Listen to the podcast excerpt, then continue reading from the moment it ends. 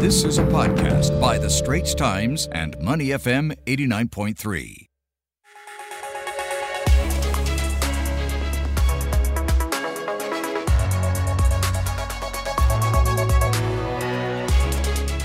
It's a busy week for the region as we shine the spotlight of them from the live televised debate between Malaysia's opposition leader Anwar Ibrahim and former Prime Minister Najib Razak to Indonesian President Joko Widodo's approval rating hitting a six-year low, and a quick wrap-up on the special summit between the U S and ASEAN. To give us an analysis of those headlines, we have on the line Leslie Lopez, regional correspondent with The Straits Times. Good morning. Good morning, David. So, Leslie, let's get straight into it. Malaysia's opposition leader Anwar Ibrahim and former Prime Minister Najib Razak, they squared off in a live T V debate last week.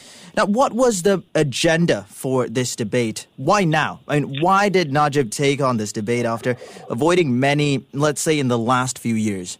Well, the debate was over basically public statements both politicians have made, and it's rounded about problems facing an oil and gas company called Sapura Energy. Uh, there was much hype to this in social media in days leading to the debate. But the real event itself was a letdown, actually, with both politicians playing it safe, particularly Anwar, who did not go for the juggler against Najib. It really depends, actually, on how who you speak to on this matter. Anwar supporters believe that he did well, and by keeping the tone of the debate on an even note, he was trying to show himself as not someone who harbored serious venom against Najib to the likes of other politicians, such as former Premier Dato, uh, Doctor Mahathir, who's been really vicious, actually, in his attacks. And for Najib's supporters, you know, they, they think it was a victory, gave him a political stage despite being convicted. And he goes to fight his final appeal in August, actually, in the federal court, the APEC court in Malaysia, for the corruption charges that he's been convicted for. So I think there was a lot of hype and debate, but it really didn't go to the to real essence of the problem, which is really, you know, how these companies that receive preferential treatment from the government, state agencies, and how, why they failed. So nothing into the substance of the issues. This was, at the end, another, you know, good window-dressing political event. Certainly seems that way. Let's also uh, turn our attention to um, Singapore's Foreign Minister Vivian Balakrishnan. He's in Malaysia on a three-day working trip this week. So what has been covered at the meeting so far, and what else needs to be covered urgently during his visit?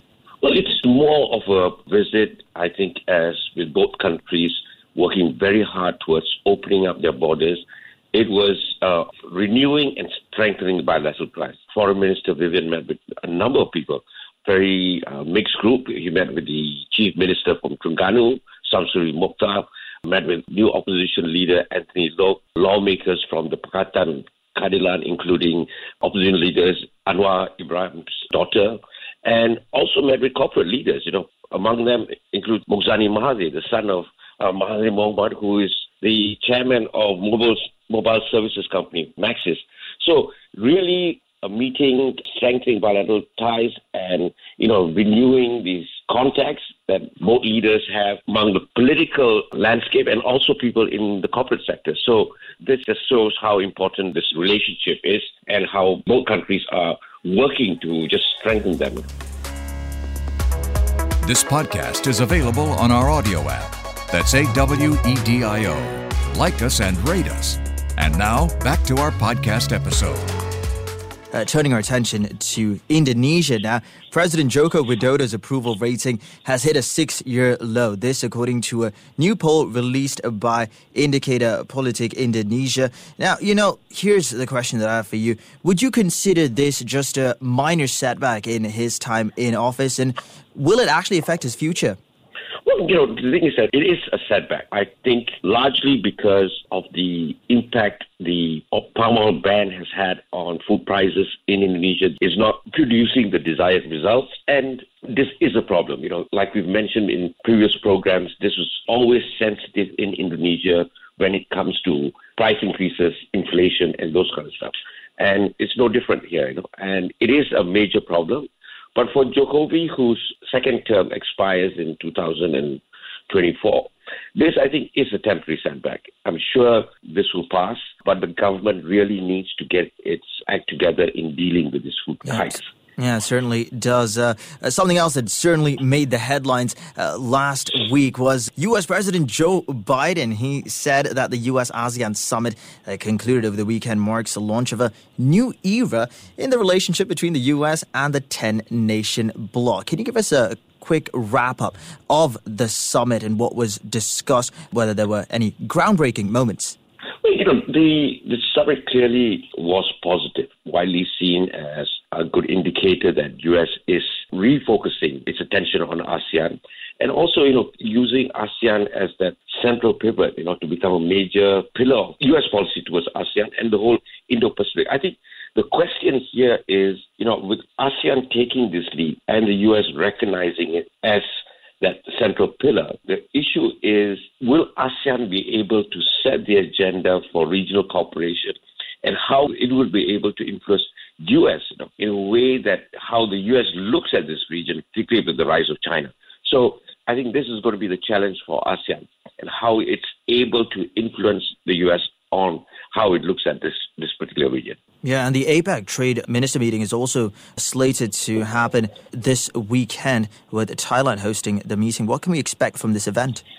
Well, I think greater cooperation, a lot of issues on trade, it is going to happen. And especially now with, you know, the global slowdown, I think countries be looking at how they can basically deal with these challenges and see whether they can come together with, you know, responses, you know, that will be high on the agenda.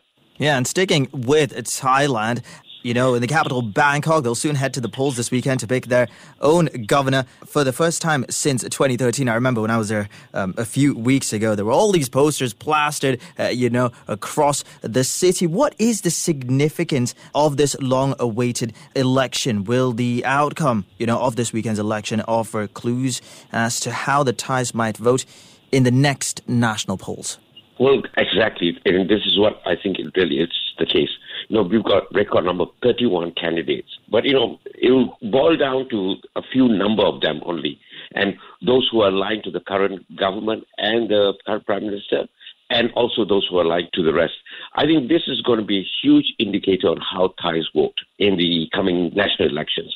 And so that is why there's a lot of interest for this. Everyone's testing the waters. So you have record number of candidates.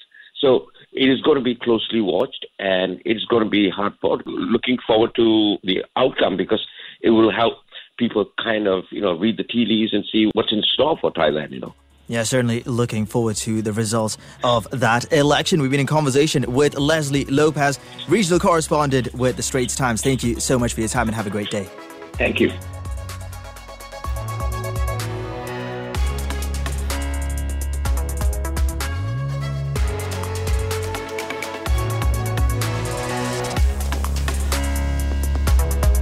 The Asian Insider Podcast channel is also available on Apple Podcasts, Spotify, Google Podcasts, and our audio app. That's A W E D I O. Like us and rate us.